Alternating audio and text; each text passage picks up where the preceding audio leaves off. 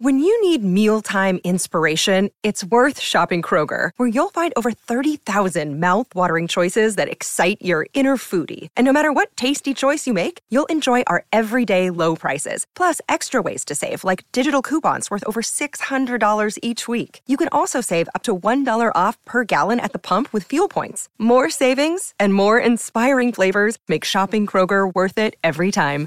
Kroger, fresh for everyone. Fuel restrictions apply. Welcome to the New Books Network. Hello, everybody. Welcome to the New Books and Music podcast channel of the New Books Network. My name is Dan Moran. I'm thrilled to be here today with Will Birch, author of Cruel to Be Kind The Life and Music of Nick Lowe, now out in paperback by Constable Books. Welcome to the show, Will. Hi, Dan. Hi, nice to be there.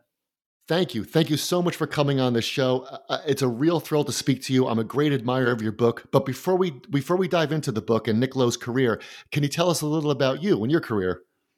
Well, um, I, I, started playing the drums, I guess, in the 1960s when I was a teenager. Big fan of The Who and the Rolling Stones, of course. Um, in the mid 70s, I was in a group called the Kursaal Flyers. Uh, we, we came out of the London pub rock scene, really, and we had a hit record in the UK with a song called Little Does. Um, and then in 1978, I formed a group called The Records with a friend, a co songwriter called John Wicks, and we had a bit of success in the US with a song called Starry Eyes, which climbed the charts a little bit. Uh, we toured over there a fair bit. And um, then in the 90s, I did some record production. Uh, uh, in the 80s, I should say, I did some record production. In the 90s, um, I'd, I'd, never really written much before, only the odd angry letter to the melody maker or something like that. But I, I was when Mojo magazine in the UK launched. Um, they they got in touch with me and asked me if I wanted to do some writing for Mojo, uh, and of course I said yes. I, I, really enjoyed that, and that led to me led me to uh, books. My first book was called No Sleep Till Canvey Island, which was about the London pub rock scene of the 1970s, and since then I've done biographies of Ian Dury and of course Nick Lowe. So that's what I've done, my stuff. Well, you said writing. I know you also co-wrote A1 on the Jukebox with Dave uh, Edmunds, yes, correct? Yes, with Dave Edmunds. Um, uh, actually, it was Nick who very kindly uh, gave Dave my very crude home demo of the song with a, with a fairly poor tune, and Dave put a better tune to it, and he recorded it on one of his albums in 1978. So, that was a good year for you know songwriting. I got quite a few covers that year. Um, but anyway, or co-writes covers uh, anyway. But yeah, Dave Dave did. Uh, A1 on the jukebox, which was thrilling for me, of course. it's it still stands up. I listened to it yesterday. So let's let, us let us move into Nick Lowe. So yeah. late in your book, you quote Jake Guralnick, Nick's, Nick's co-manager, as saying this quote: "The difference between Nick Lowe and other artists is that he never disappoints. He is Nick Lowe on stage and off stage. He is a total pleasure to be around, appreciative, and completely brilliant. Quote. Comment? Well, I, I guess Nick uh, uh, carries his personality on stage with himself, and then vice versa occurs when he comes off stage and he meets with fans or he does interviews uh, and, and generally presents himself to his public. Um, he can be very charming and witty, um, but he's always, I think he's always sincere. Um, in private, he might occasionally drop his guard and speak his mind, but he is honest and he can uh, tell it like it is when it's called for. Um, and I'm sure that his manager, Jake Guralnick, uh, has witnessed uh, some of this side of Nick from time to time, but they've worked together for, well, nearly 30 years which tells you something about their mutual respect. So I think when they when they hooked up in the in the well, I guess in the nineties, um, you know, at that time Nick was managed by Jake Riviera. Uh, the funny thing was that the two Jakes formed a management company called the Two Jakes, but now there's only one Jake with Nick, and that's Guralnick. So staying power on both sides. A lot of respect with Jake Guralnick. He's been very helpful to me over the years as well. So great guy. Great guy. And of course, he's and of course he's the son of a very well-known uh, music. His dad, Peter Guralnick, has written some great books. So yeah. Sure. So so let's talk more about about Nick's personality. He said, uh, you know, off stage, he he's a he's famously self deprecating, right? You, you quote him as saying, "You have a lot of great." The book is filled with great quotations by him, and one of them is, "Whenever I hear one of my records on the radio now, I think there's been some kind of mistake." So Nick Lowe kind of has this image, this this shtick he calls it of like cool nonchalance, and and that's part of the persona, right? He says in your book, he says a quote I do take a lot of trouble to make the song sound like I've taken no trouble at all. And you quote journalist Peter Silverton at length on this. Silverton says, quote, he really cares about what he does, but pretends he doesn't. Now, you got him to talk very much about his life and his songs and the writing process. And you say right at the beginning, and I love this line, you say right at the beginning, the louder I listened, the more he talked. I love that. The louder I listened, the more he talked. So, how'd you get him to talk? What's he like? Well, you know, I've known Nick for, I don't know, for 40, 50 years, something like that. Um, uh, I spent quite a bit of time with him in the 80s when I was working with um, Jake Riviera and looking after Carlene Carter. You know, I was tour manager for Carlene Carter for a couple of years. So I was always hanging out with with them and got to know Nick. And he's always been very, very helpful to me. He's never declined an interview and so forth.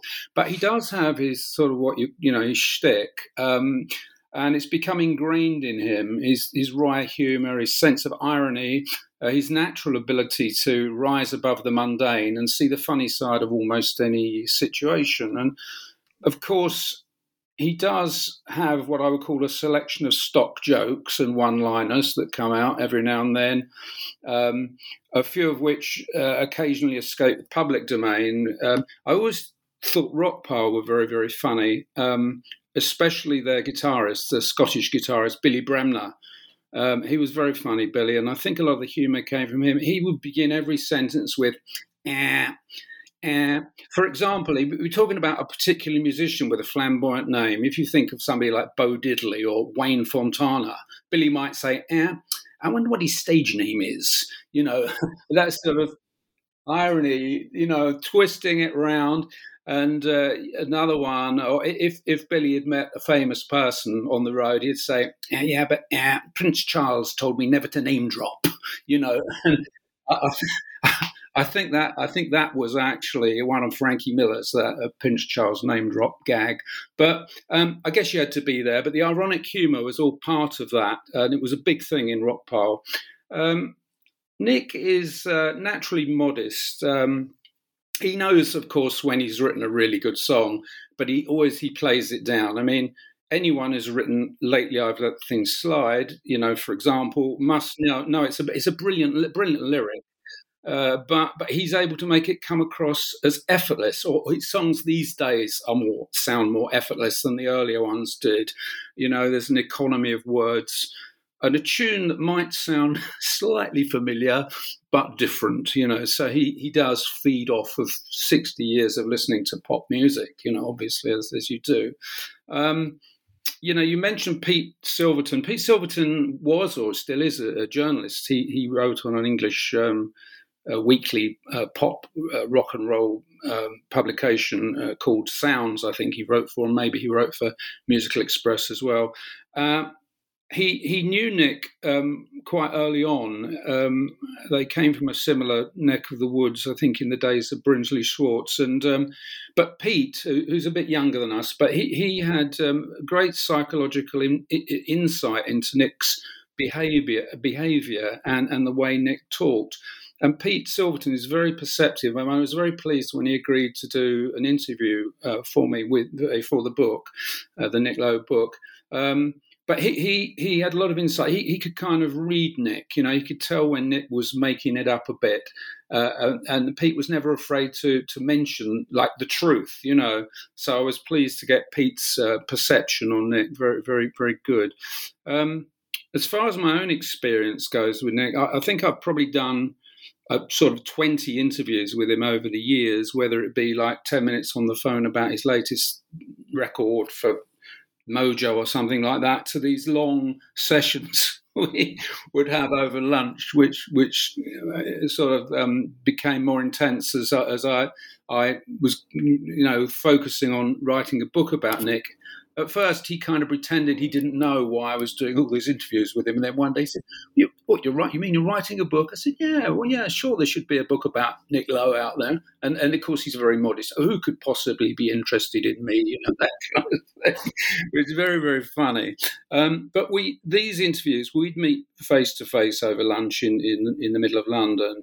Uh, uh, uh, and I would always have my recording device at the ready, which he, he pretended he, he couldn't, he, he sort of ignored it. You know, even when it was one of those big old things with a microphone like 20 or 30 years ago, now it's a little tiny device, but but he, he would always pretend he would always completely ignore it, which which I loved that. And um, you know, we'd have the main course, and the, the, they'd clear the table and bring the coffee, and then then I would ask him a, a question. And I once he got going, if it was a subject he was interested in talking about, he usually was.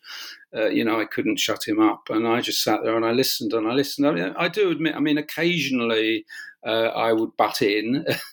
you know, if I felt I wanted, what, what, did you say there? What What do you mean? You know, I had to butt in occasionally, but I usually let him run, and and the longer I let him run, the funnier the funnier it got. And um, I recorded it, and I've got dozens of hours of well, I don't know. 30 hours or more of him on tape talking which I've used much of. You know, I had to um, to uh, use wanted to use in in, in the book, um, but. Um, he, you know, he trusts me, I think, and he knows I'm a fan. I mean, I'm not afraid to say I'm a fan of your stuff. Uh, there's nothing wrong with that, I don't think. And um, he's great. You know, he's a terrific interview, as you know. Yeah. It sounds like like with the first question, you know, his off-screen, his off-stage persona and his on-stage persona, they're, they're very, very, you know, much of a piece. They are, they are, and I think in recent years he's even.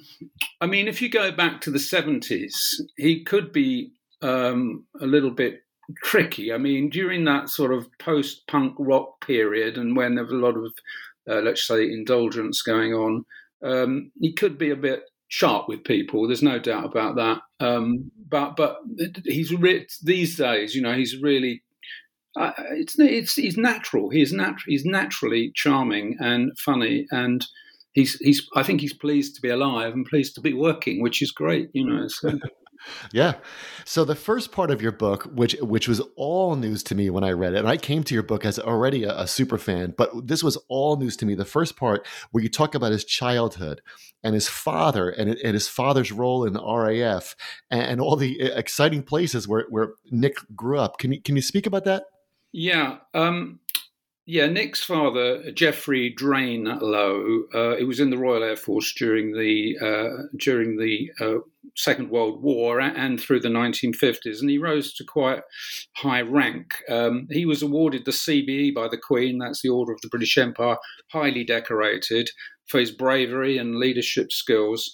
Um, when Nick was, uh, I guess, about six or seven years old, uh, Drain got posted. Um, uh, to uh, Jordan uh, during the Suez Crisis. You, have probably heard of the Suez Crisis, and he he was um, he was given the job of assisting with the security of King Hussein of Jordan, and uh, this resulted in um, Nick with his dad going to King Hussein's I would say palace, his house, I guess. And he, he, he Nick got a terrific lot of insight into the way into the way that world works, and he also got insight. Nick also got insight into the lives of RAF Air Force officers, you know, on and off duty. I mean, the following year, I think we're talking now 57, uh, when Nick was uh, about mm, eight, coming on eight years old. Uh, Drain was uh, stationed in Cyprus, and Nick and the family all went out there to join him in the summer. Uh, and of course, this was these are the early years of rock and roll, um, you know, Elvis, etc. And as you probably know, American um, air base, there were a lot of US uh, air bases over the over there as well, and they used to have um, uh, shops, you know, where the the, the American um, servicemen could buy all sorts of American products, including gramophone records. So Nick's mum would go to the shop and buy, you know, an Elvis Presley LP or something, and and consequently, uh, Nick got to hear this stuff at a very very uh, early age. And then um, also they brought Nick um, when he was showing signs of becoming an entertainer when he was very young, and they brought him a ukulele, which he learned a few chords on, and he would he would entertain um, his father's RAF colleagues and their wives at sort of social events they'd have in the basement of their of the place they lived in. So he very early on, at seven eight years old, he was learning to to entertain, and that's the sort of roots of it. And then um, also, um, you, you, mentioned earlier uh, about his genealogy going back further. Uh, I was absolutely intrigued to find out stuff that nobody knew. Nick didn't know anything. I mean, I can talk about that if you want and just add to the picture a little bit. Um, uh, I found out that on Nick's mum's side, um, her uh, the, her grandfather, in other words, Nick's great grandfather, was an American Civil War veteran. Now, you know, you, you, can't make this stuff up, right? You don't see that coming as a Nick yeah, Lowe Don Thatcher, he he fought in the American Civil War, what 1860 or whenever that was, and he married uh, an Austrian baroness called Alberta Caspar von der Traave. Um, Nick didn't know any of this until I told him, and his great grandmother's brother in law was a guy called Charles Adams Randall, American guy, who invented the jukebox. Now, come on, you know. Come on, yeah, you can't and, make and that I'm up. thinking this is this is crazy. And then I found out that um, Nick's uh, maternal grand grandfather was a guy called Louis Victor, was a child actor, and his mum sent him out on the boards uh, um, and billed him as the Dude Venile which is a play on juvenile, and the dude venile. And I'm thinking, I'm thinking of Nick's songs, and I'm thinking half a boy and half a man. Come on, you know. And then I'm thinking about the, the, guy, the Civil War guy, who was a bit of a tricky guy. I mean, he had a lot of sort of scams going on and stuff. I'm, I'm thinking, you know, all men are liars. this guy did tell a lot of fibs, you know. And then I'm thinking, Rose of England, the Civil War, from High on the Hill came the clarion call. Nick has subconsciously written these songs which directly reflect 19th century his his family history of which he was ignorant. So that was thrilling. But the funny thing was, the funny thing is actually, um, when my book came out, I, I, generally I get quite good reviews, and, and on social media people are pretty kind. But there was one fairly sniffy comment about about all this history, and, and it was a bit of a put down. But uh, personally, I find it in, interesting. But my editor moved it to the back of the book because he wanted to get to the rock and roll. Right, so it's an appendix now called All Men Are Liars. Yeah. But interestingly, nobody has hardly mentioned it. And it's it's almost a sit. So I don't know if people don't get to the back of the book, but it's it's surely it's a fantastic, fascinating story. I, I think. Yeah, it was fascinating. I, love, I certainly, I, yeah. I certainly got to the back because all the stuff when he's a kid is great. Like like you have that you know, and then you go back further than when he's a kid. You have the great. I love the story of him playing the ukulele. You mentioned and his for his father and his father's friends, and his father would give him a look and say, "Okay, that's enough." That's yeah, yeah, exactly. And that's how that's how Nick Lowe learned. You know, how, how, do you how do you read a room and things like that. But the great thing about your appendix is that it goes even further back than that, which which made me laugh when I was reading it. I'm like, this is such a great find. Yeah, yeah, it's, it's very interesting.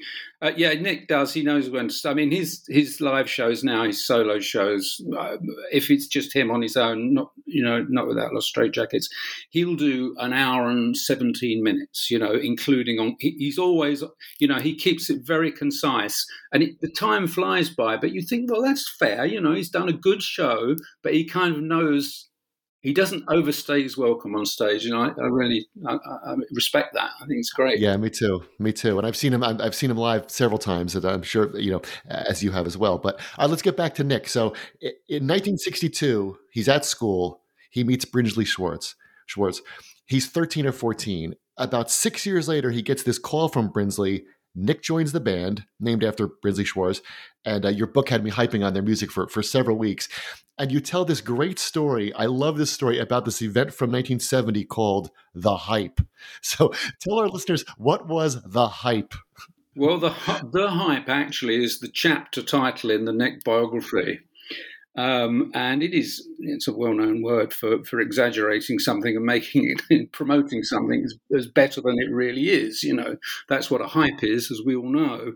Um, but there was another reason why the chapter was called the hype which i might get to in a moment. But um, um i wrote about well i researched the hype uh, uh, with dozens of people who who were around at the time. I mean, this is 1970, and I was fortunate enough to get interviews with all, all the key, all the members of Brinsley Schwarz. I think, their manager, Dave Robinson, and all, all the, the record company guy, uh, Andrew Lauder, who were involved in what let's call it the hype for, for mm-hmm. convenience. Mm-hmm. Yeah, that's um, what I um, was doing. Yeah. So I wrote about it in detail in No Sleep Till Canvey Island, and and what there is in the Nick Lowe biography is a very is a is a very truncated version because anybody who really wants to know more can hopefully find No Sleep to Canvey Island. But I obviously had to tell the story in, in my Nick book.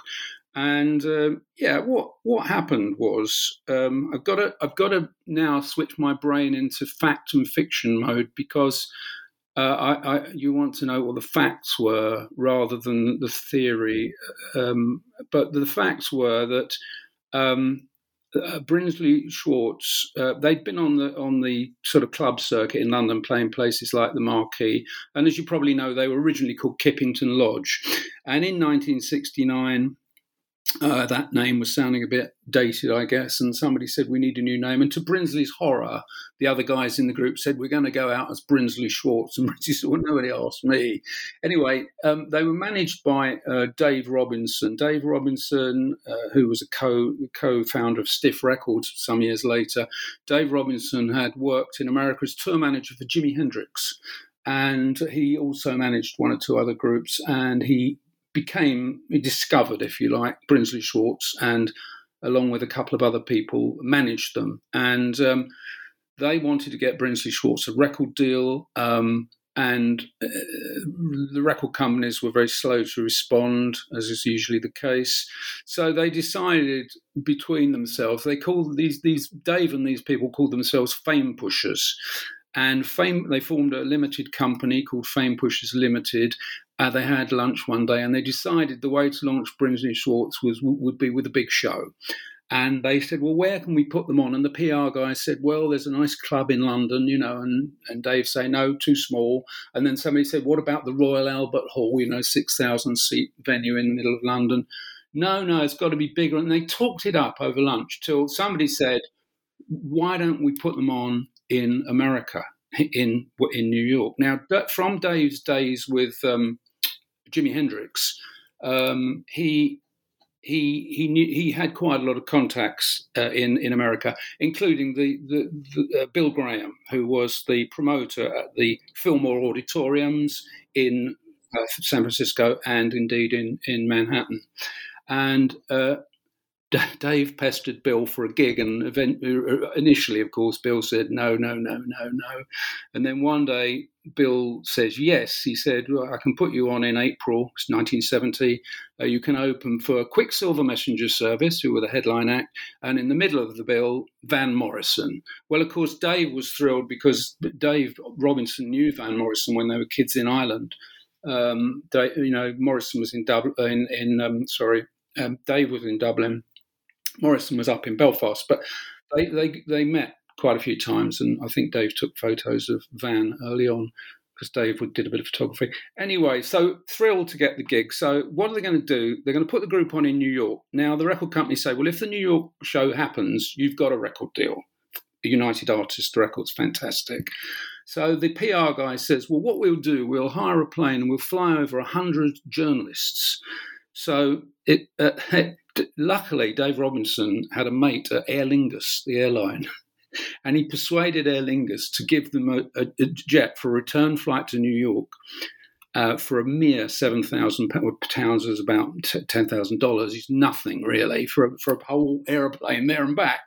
And um, they invited the press, and they got lots of well-known media personalities and journalists. Anyway, the the show is on. The journalists are going and uh, two weeks before the event, everything, and I mean everything, goes wrong. you couldn't make up what happened. The band get busted for drugs, for example. They get turned down for work permits to play in America. They get refused American visas as a result. So what do they do? So Dave and his girlfriend Dot, they say, well, they look at a map and they go, well, New York, well, that's quite near Toronto, which is in Canada, which is part of the British Empire. Why don't they fly to Toronto and then somehow, I don't know, drive, you know, a few hundred miles down to, to New York? They fly to Toronto. They, while they're in Toronto, there's a, a, a, a, a, a countrywide strike by the by the landing uh, what are those people called? Uh, the air traffic controllers go on strike. All the planes are grounded. There are no planes into the USA from anywhere, including Toronto. yeah, this is, you know, come on. Dave hires a six-seater micro plane with a, with a, with a, with, by the way, with a Japanese pilot, and they fly on this little plane to New York on the day of the show. They get airsick I could go on. I mean, the plane containing the journalists loses brake fluid over the Irish Sea and has to make a, a, an emergency landing in Ireland. And they have to wait for a replacement. This is on the day of the show. I, it goes on and on and on. And of course, the event was a complete failure, and the group come back with their tail between their legs, and the rest is history, I guess. But I, am very passionate about this because um, I think I can t- over the years, uh, I've I've been approached by one or two film people, and in fact, my, my book has been optioned twice as the basis for a, a, a dramatic reconstruction movie of the story. Uh, the last firm who had it three years ago, they pulled it; they couldn't get the funding, but it's still the dream is still out there to make a movie of this, and uh, it could be. It would be. It's very day. cinematic. It's very cinematic when you read it because you just keep thinking. it's, it's, and, it's and, a fantastic a, story. It's a fantastic story. And as a first time, yeah, and as a first time reader, as somebody who didn't know this story, when I was going through the book the first time, I, I, I could tell in the back of my mind, I'm like, they're going to do the show and they're going to sound horrible, and it's going to like that. It, the climax has to be that the show itself has to be a, a, a disaster, and, and as you tell, it, it was. because Complete you have the great scene of all them watching, yeah, that they're all watching Van Morrison and they're like, "Oh, this is what we're supposed to sound like." This exactly. And he's just coming off of Moondance. I mean, can you imagine how great? I mean, I saw Van Morrison around that time. Sensational show. and they learned quite a lot from that uh, from that uh, experience, I think. Yeah, I bet they did. So, all right, well, fast forward now, 1972. You mentioned him before, but 1972, Nick meets Dave Edmunds, and he and Dave Edmunds form Rockpile with you know Nick and Billy Bremner and Terry Williams, one thing your book does really well, it gives a sense of how, just how big Rockpile was. So, how big was Rockpile? What was Rockpile like when it burst on the scene? Well, Rockpile uh, uh, weren't as big as they should have been. I mean, they were the most exciting four piece I want to say rock and roll. They're not really a rock band. I mean, their music's based on on rock rock and roll, twelve bar blues. It's based on the music of Chuck Berry, etc. But for that kind of, I mean, I guess the nearest thing would be like Creedence Clearwater Revival, kind of had that vibe. And over here we had Rockpile, um, but they and I think Rockpile could have been massive, really, really much more successful, but sadly, they they bailed they bailed out on on on the brink of stardom. I mean, their their debut album, which actually followed several solo albums by Dave Edmunds and Nick Lowe, as we know, which were essentially Rockpile records, but they went out as Dave or Nick. Uh, the same four people, you know, with Terry and Bill, Billy, uh, made made the records, and they made the Rockpile LP. And when it came out in late 1980 it was actually scaling the, the American hit parade.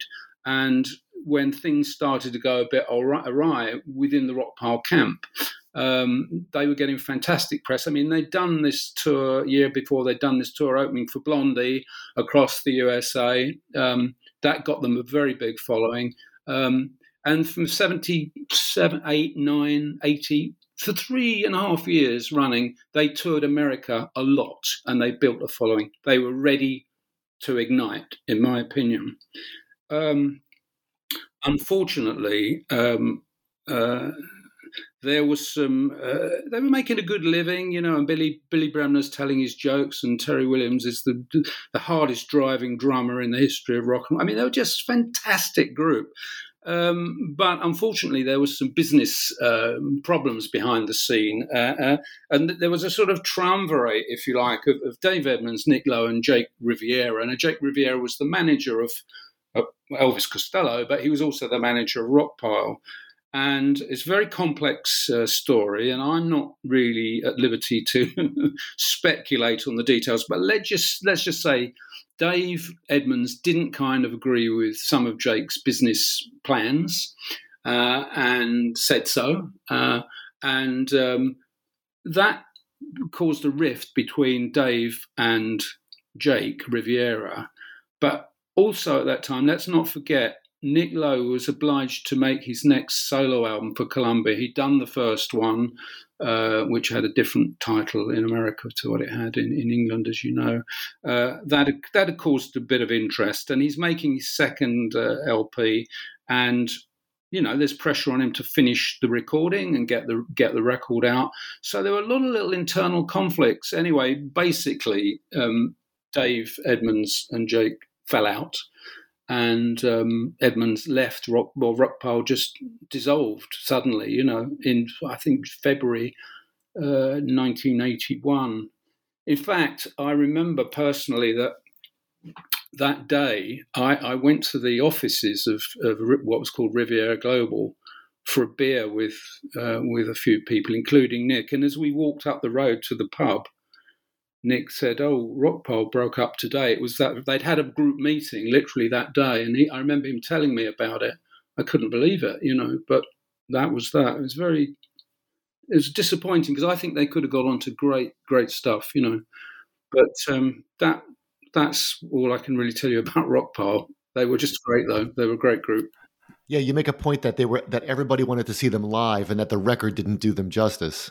Yeah, well, I was you know, slightly disappointed with the Rockpile LP. I think on the solo albums, Nick had gone a long way to do some great songs. Dave did some uh, some good covers and co-writes, dare I say?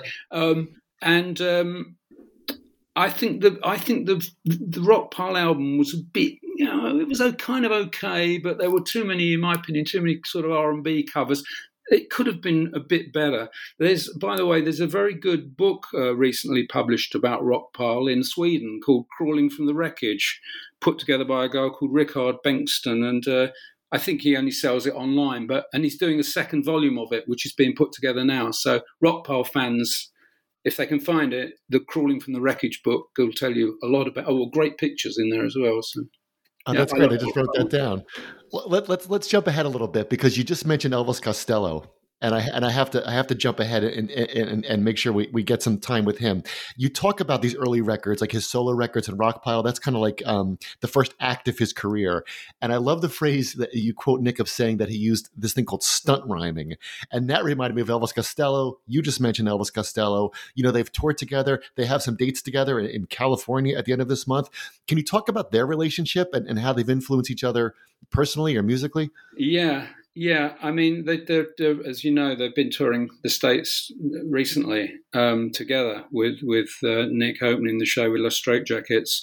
Um, um, Elvis Costello was was a Brinsley Schwarz fan when he was very young, and um, he obviously recognised in Nick, um, you know, some great songwriting, and um, I was inspired by Nick uh, and, of course, other songwriters, but um, the, the, the, what's key here is the London pub rock scene of the early 1970s because um, Elvis had uh, a group uh, who tried to kind of, you know, they're called Flip City, um, who played on the scene, but they didn't quite make it. But that's when he, you know, he'd bump into Nick at the various shows, and, and indeed Jake Riviera, and and that that uh, Elvis's enthusiasm for Nick's songwriting and trying to get his own career off the ground, um, sort of indirectly led to what became Stiff Records in 1976, um, which was started by the aforementioned Dave Robinson and Jake Riviera. and of course Nick and Elvis were on Stiff Records. Um, I think that they've got a terrific mutual. Nick and Elvis have got a terrific uh, mutual respect, and of course Nick became Elvis's producer. Uh, Nick produced the first five uh, Elvis albums, um, uh, the ones that were really the foundation of his career, really, and then two or three re- albums since then. Um, so I just think it's a mutual respect. Um, but you talk about the stunt rhyming. I mean, there, there, there, was a lot. Well, look at look at some of Elvis, Costello's lyrics. I mean, they're very so they're very clever, aren't they? And I, I love the guy. Sometimes a little bit overworked, maybe, and I think Nick recognized that in his own songs there was a sort of an overworking if you go back to the 70s and the 80s particularly uh, and I think one day he woke up and decided, no, this this has kind of got to stop. You know, I've got to really pare it back. Uh, and co- consequently, his songs are, are sort of more uh, mature. But I'd forgotten about that uh, stunt rhyming phrase. Um, Nick's lyrics today are a bit more subtle and natural um, rather than that sort of in, in one ear and out the other that, that sort of occurred 30 odd years ago, 40 years ago. Yeah. Yeah, I mentioned Elvis because because everybody who likes Nick Lowe also likes Elvis Costello, and vice versa. You know, they, they, you know, they, they, they're absolutely. I mean, uh, my whole my whole youth was spent, you know, one, one after the other. It was Nick Lowe, Elvis Costello, Nick Lowe, Elvis Costello. Um, you mentioned that, you know, as as we knew, as I knew, that Nick Lowe produced Elvis's first five albums. He produced later ones, like I know he produced Blood and Chocolate and some other ones after that. And you talk about Nick as a producer in the book a lot. So for those listening though who might be a bit unsure, can can you talk about you know what does the producer of a record do? You know why is that so important, and, and why do people want Nick to produce their records other than his his his you know the power of his name?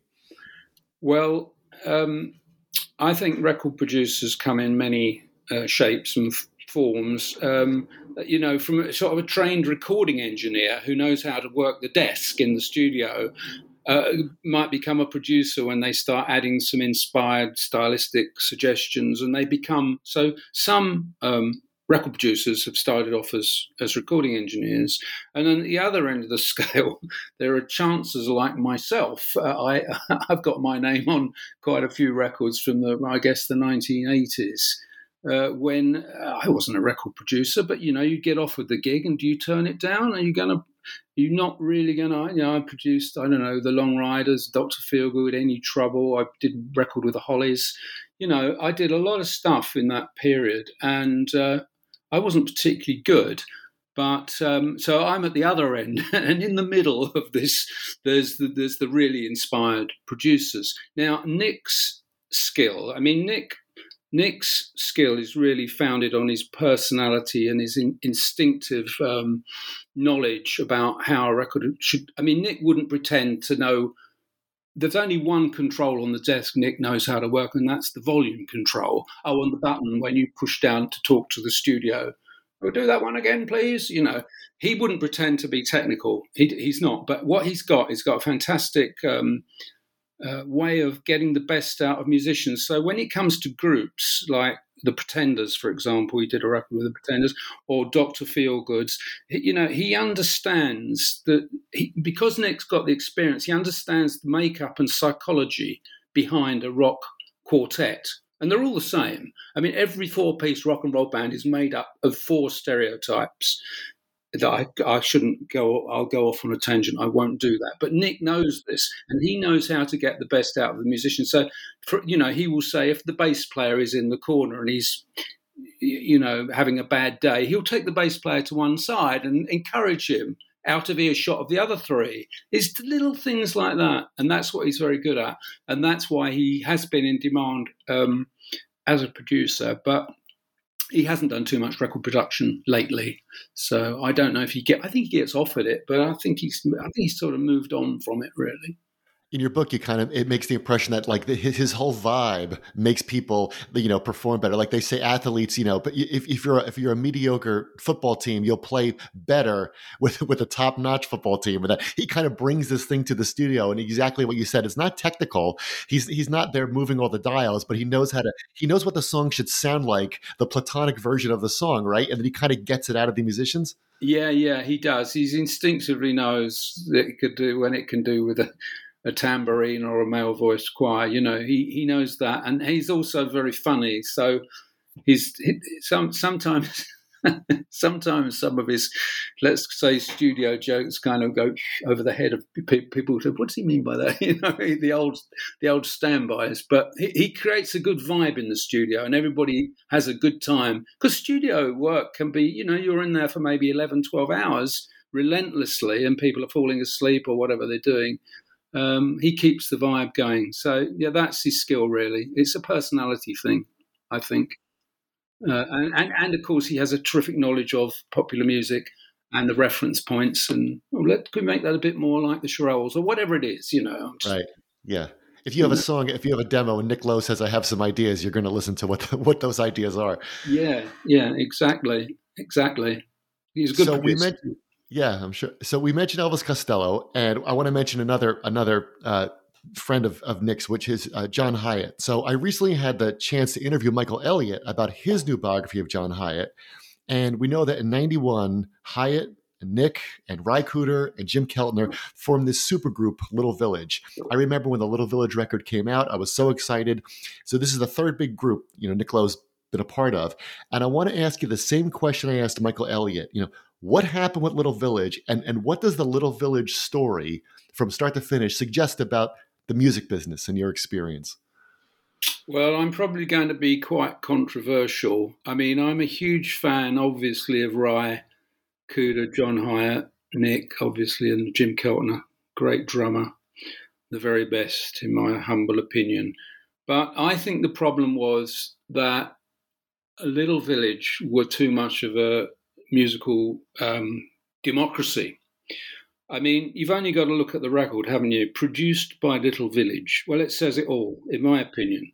I mean, they could have done with a tough producer, an external producer, not four producers or two and a half or whatever. They could have done with a third party or a second party in the room, in my opinion. And I, I personally think that that record was a little bit self indulgent. I mean, I went to see them live when they played in London. Obviously, um, very very good show. Uh, they they all looked a little bit terrified. Nick particularly looked really frightened, and was in quite a big venue. Um, but anyway, if you if you get to hear some of their live performances, you know you can find them on the internet.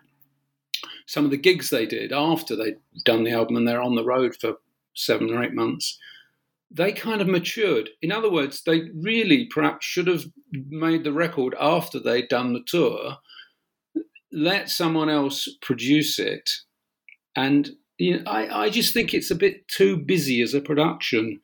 And um, I don't know what it did chart wise or sales wise, but I, I, think it was probably a bit of a disappointment um, for the record company. Uh, but I think that the record company, I think they were sort of in awe of, of the, these people. I mean, Ry Cooder had been associated with that label already for what, 15 years or something. I mean, Ry Cooder, he's just brilliant. I mean, John Hiatt, great songwriter. You know, they were fantastic. I think they had too much freedom. And I think the record, for me, was a disappointment.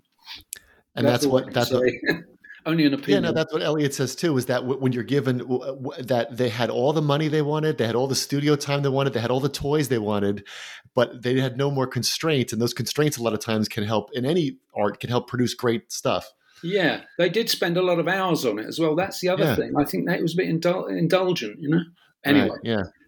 All right, so well, let's move ahead. Act yeah, two. Yeah. let's go to Act two. So we get these Act two of Nick's career. We get these three I think, unbelievable albums that people call the Brentford trilogy. We get The Impossible Bird in 94, Dig My Mood in 98, and The Convincer in 2001. Incredibly strong albums. So, talk to us about this second phase of Nick's career. You know, what's what's like the first act? What's different? What is Act Two of Nick Lowe's career? Well, if that's Act Two, he, he, which is what it's probably known as, you know, he'd come of age. Uh, he'd been through the gimmicky 1980s. I mean, if you listen to Nick's albums of the fourth four albums, I think of in the 1980s, which I love, by the way, and there's some fabulous songs on. Some of them are a little bit kind of overworked in the joke department. Uh, and there are some gimmicky tracks. Uh, and uh, yeah, they're, they're patchy, but obviously there was some great stuff on there. But he he he realised this. I think when he got to that sort of fourth album in '89, I think he he wanted to take some time off, which he did. I mean, he had personal things going on in his life as well. He got himself a little pad in in London and. He sort of disappeared for, for, for a couple of years. Um, and he was just rethinking the whole thing. And I think he thought, well, if I'm going to come back, um, and I think he still had a record deal. I mean, it wasn't like he couldn't record, but I think he thought it was time for change, and he he went into a period of reflection, um, and um, he he well he started um, demoing his songs on his own, you know, he'd hire a pub, for example, a, a, room, a private room in a pub, and go in there with his guitar, set a little PA system up so he could get a bit of a sound, bit of atmosphere, and just standing there for three or four hours singing to himself. that funny line about the the cleaning ladies would come around and say, "Who's this poor guy who has to come perform for himself in the pub at lunchtime. You know, can't he play for the public? But this was Nick, you know, getting to to re rethink it. Uh, fortunately, also, if you like, uh, Bobby Irwin, the drummer, came back from America. Bobby had been out working in the States. Bobby, um, who'd been in Nick's band in the early 80s, came back and they formed very much of a bond. And there are two or three other characters, and they, between them, they they formed a little bond. And the rule really was you know don't overthink it don't overplay it keep it stripped down and you know keep literally at like a lower profile. Um, i don't think he wanted to make the mistakes of the previous decade. He needed a slower a pace a greater depth of expression in his work if that doesn't sound sort of pretentious and um, he took everything back to basics, and, he, he only elaborated when absolutely necessary, not for the sake of elaboration. I mean, sometimes you'll produce the record and think, "Oh, we've got to have the bells and whistles on that. It's got to." No, Nick stripped it back, and he only put the little bits in when they were really needed. So that was really what you call it, Act Two, I guess, which is still going on, isn't it? Act Two has actually become Act Two and a half now, although he hasn't he hasn't done too much recording in recent years. About time he did did a bit more, I think. But um, I love some of his newer songs as well. Oh, they're great. They're great. So we could talk about those. I mean, you, you know, you praise, you know, you talk about stripping down. That's a great way to describe him, right? Um, you know, you reviewed Dig My Mood in 1998 and you said that the vocal set really high. You said it's 70% of the picture, so you can crank it up without the drums annoying the neighbors. So his his which is so true, and that's so I think um, evocative of what Act Two or Act Two and a Half is about. So in in in 2020, his latest you know EP comes out, "Lay It On Me," which is incredible. He's 71. I I, I listen to that all the time. I think it's great. And you quote him as saying uh, this. I love this line about him performing now. He says, "When you're performing, you don't feel like you're any age at all." So we've talked a lot about you know the young Nick and the older. Like, like how do you think his age has made him, uh, you know, even more cool or cooler in a different way than he was when he was like the Jesus of cool when he was younger? Like, how much has age do you think fed into you know his new batch of songs and the way he sings now? Well, I think when he goes on stage, he goes into a he goes into a uh, not a character because he's, he's very sincere, but he's on another planet when he's on stage. You know, he's not thinking about. That's what I think. What he means by age is nothing when he's singing. It could be any age, but pop music and rock and roll has been the domain of the young, hasn't it? For for, for years, teenagers really. Um, and and don't forget, you know, if you only got to go back thirty or forty years, musicians were ribbed for being old. You know, thirty, you get out of here. You know, I think that Mojo magazine, English music magazine, um, helped to change the mindset. Um, I think if you look at some of the early issues, I'm not plugging Mojo, by the way, but if you look at some of their early issues from the mid 90s, there's no mention of an artist's age in any of the reviews.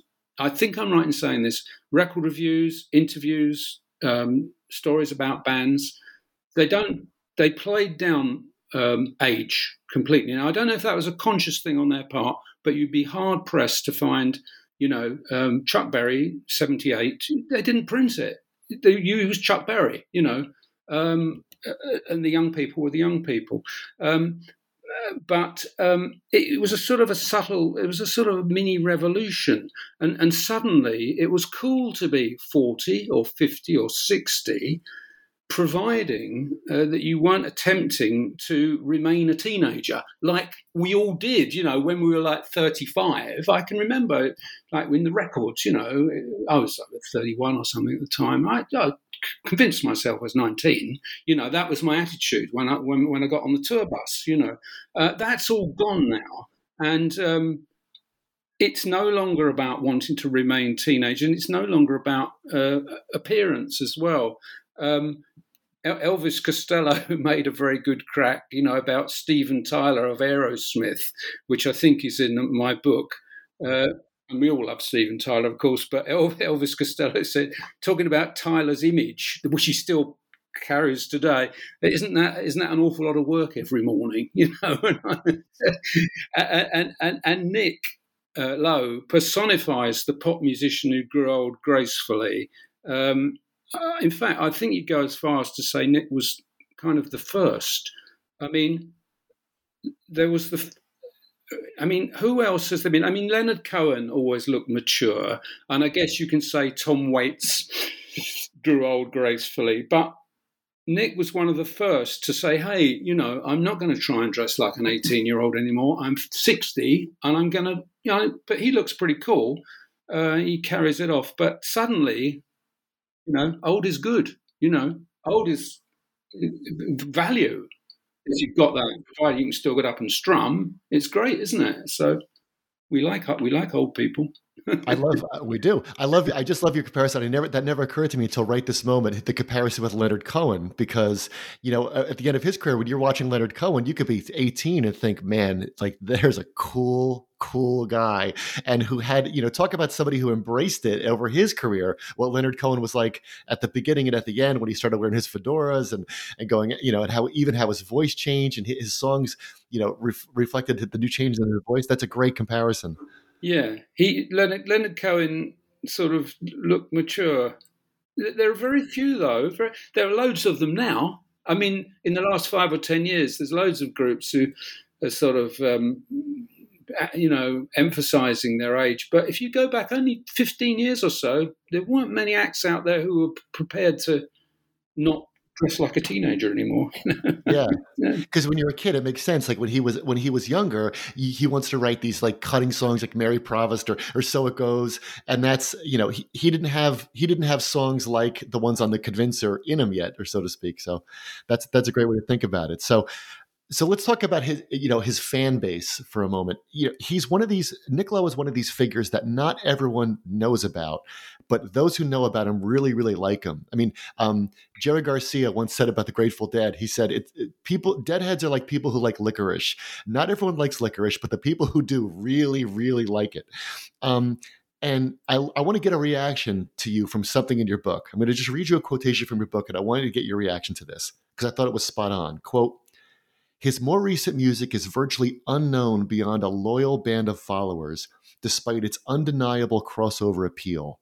His fans are mystified, yet one senses an air of protectiveness surrounding their favorite music maker. Do they really want him to be discovered by the masses?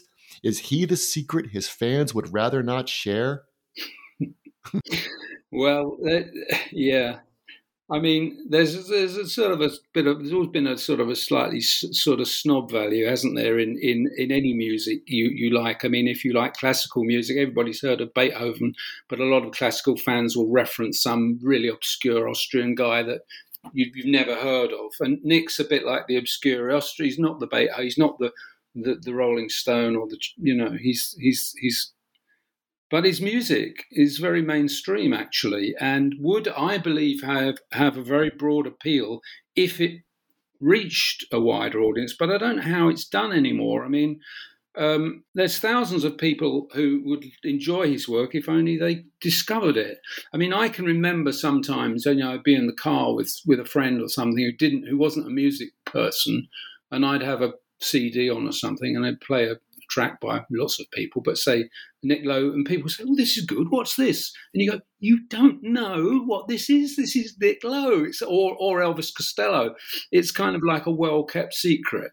And um, uh, you know, I, I think that um, uh, I don't know that if he, you see, you see, really.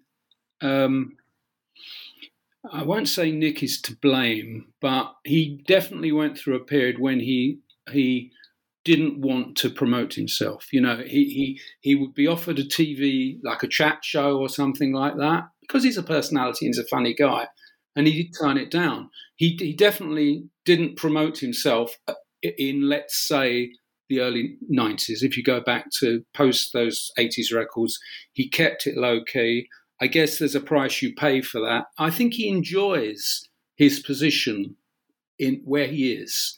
You know, he makes a good living from music. I think, um, you know, and he's got his fan base, and it's it's serious. The people who like Nick love Nick, but I think he could have a broader appeal. But um, I think there's a sort of I think a lot of fans like to keep them keep him to themselves. You know, it, sometimes when an act gets sometimes when an act's got a cult following and they break through, and there have been examples of this.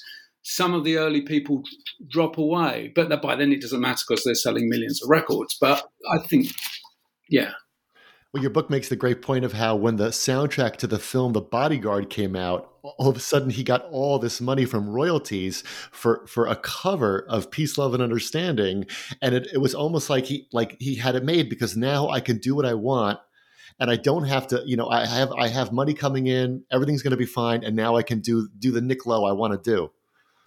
Well, I yes, I'm glad you mentioned that because a moment ago when we were talking about that Act Two, you know, really. Um, I think that surely what we're talking about here was uh, happened around that time, didn't it? And that may have given him the wherewithal to take his foot off the gas. That may have that may have funded.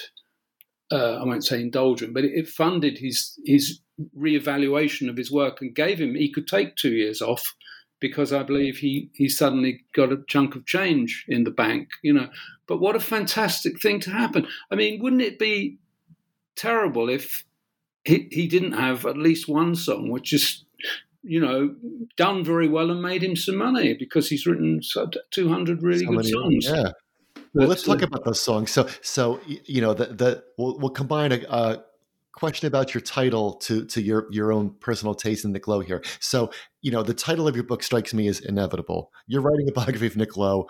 It's got to be cruel to be kind. You mentioned playing songs for people in the car and they don't know it's Nick Lowe, and then you might say, you know, the guy that sings "Cruel to Be Kind." Oh yeah, yeah, yeah. Like pe- people know, everyone knows "Cruel to Be Kind," right? And he says, you know, originally he didn't want to record it. He did. It's kind of become his calling card. He says that you know um, the song has been very good to me. So I assume that that was an easy choice for your title. Maybe it wasn't. Maybe you'll tell me, and well, then you could talk about your favorite songs as well. yeah, I mean, it's it's corny in a way. It's sort of obvious, but it had to be that because it's the recognition factor. So when people who don't know who the Nick Lowe is and they're in the bookshop and they see on they go and they see "Cruel to Be Kind," maybe they go. Oh, I know that song. I mean, I was on vacation a couple of years ago um, in um, in uh, in California, and I was in um, I was in a in a shop. It was a, a drugstore. I was picking up some pills or something, and they had the the music, you know, the the music going on in the background, and um, to Be Kind, Nick Lowe's Cruel to Be Kind started playing, and then went up to, to, to the to the till to pay for the for the whatever toothpaste or whatever. The guy said, who's this? The guy on the, the, the shop worker. I know this song. Who's this? And I, I, I, couldn't believe it. I said, this is in that town. What's the town where um, the famous actor was the mayor? Um, uh, the, the rawhide guy. Um, Clint Eastwood was the oh, mayor. Clint Eastwood, uh, yeah, Carmel, California. Carmel, California. Carmel, that's right. And uh, he said, Who is this? I said, Well, I said, I can tell you that is an English singer by the name of Nick Lowe. And he went, Oh, no, don't know him. But he knew the song. So you go in the bookshop, Cruel to Be Kind, clearly has to be the title. But also behind the title is I felt it gave me a sort of license to have a little dig now and again and, and tell the truth. If I think, you know, he's been a bit of a silly boy, I can say I could be cruel to be kind to the guy, you know. So it, it had to be the title. Yeah. It had to be, yeah. Um, and let's. This is a silly question, but I just want to end with this because the answers change for you know a day by day. But but what are some of your favorite Nick Lowe songs? I mean, he's written over two hundred of them. You know, your your list might change this afternoon, but but what are some of the ones that you, you go back to that every time you hear them, maybe they knock you out? Well, funnily enough, I, would, I was asked this very similar question about two months ago, and I did uh, an interview, and uh, I made like a little top ten, and I, I, found it. I'd written it down, and I look at it now, and although it does obviously change from day to day, it's still pretty much the, the same 10, 10 songs. And um, songs I love, uh, okay, Don't Lose Your Grip on Love, which he recorded with Brinsley Schwarz. I mean, somebody's got to cover that one day. I mean, it's just, I mean, maybe someone has covered it, but somebody's got to, like, I'd love to see a soul, an established soul artist do it because it's such a good song. I love that. Uh, moving through solo career, I love Marie Provost. I mean, it's a little bit gimmicky, but it's very, very funny. And uh, Mary Prevost, you know, the, the tragic act, actor, in fact, in fact, going off on a complete tangent, I was walking through a park here where I live in Essex, England, about six months ago, and you know the, the, the plaques they put on the benches where in, in, in honor of people who've died.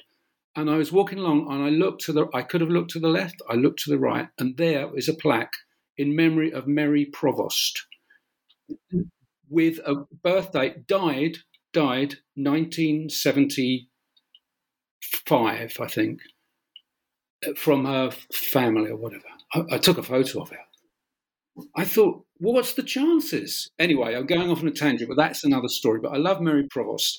Um, I love uh, on the Rockpile album, my favourite track on there is Now and Always, which sounds kind of like a Buddy Holly song, I guess. You know, I, I, it's a simple song, beautiful melody. Um, number four would be The Rose of England uh, up high on a hill came the clarion call. Yeah, great, great song. Da- great. Damned if you don't, damned if you do. That's a- yeah, yeah, damned if you do. And yeah, great, great song. Great um, song. bit gimmicky, but I really like All Men Are Liars because it's again so so funny. And right. the Rick Astley, the Rick Astley joke is so. Every time I hear that, I laugh. I mean, it just that he got him in there. I just every time I hear that, I laugh. I always wonder if Rick Rick Astley's still around here. He has a still having a hit, the odd hit record in England, and he tours. he must have heard the song. He must have heard, somebody must have his manager must have told him about it. But that's a funny line. He had a great big hit. It was Ghastly. Uh, I love the Beast in Me because it's so raw and stripped back, and of course Johnny Cash's version is bags of atmosphere. But Nick does his own song very well. Love that. I also, getting slightly into the gimmicky, I trained her to love me. I mean, that, I, I can remember the first time I heard that song. Uh, before it came out on a record, I went to see him do a solo show in London in a big theatre. Just him, and I think Geraint Watkins might have been with him on piano. And he did his songs, you know, Crawley. Then he suddenly did I Trained Her to Love Me. And I'm sitting in, in this, a seated auditorium, and he's singing these lines and there are people, you could physically feel women w- with their husbands or their boyfriend. There, there, people were kind of cringing at the bluntness of this song. And I'm thinking, this is the funniest thing I've ever heard. It's so, so that's one of my favorites because it's I also love, if, I, if I if I can interrupt for a second, it's I love that song so much because it's so un Nick Lowe like. You know, he's not this he's this cool gentleman. He's but in that one he's a he's a player, which the persona is so unlike what you want from Nick Lowe or expect from Nick yeah, Lowe. That's why so, it's so funny. Yes, so I could go ahead and break her heart. You know, it's so callous, isn't it? Uh, um, Nick Nick always says, you know, that you don't have to believe the things he sings in his song. It's, it's only a song. It's, it's all fiction. I, I kind of think under the surface, I don't know. There's a bit of personal stuff in there. Um, okay, what we on to? Three more. Lately, I've let things slide. Um, that is so good, isn't it? A growing sense of dread and hammer in my head, fully clothed on the bed. Uh, just that untouched takeaway I brought home the other day has got quite a lot to say. It's just he um, there, there there's um, yeah okay going off on a tangent. Yeah, that's a great song.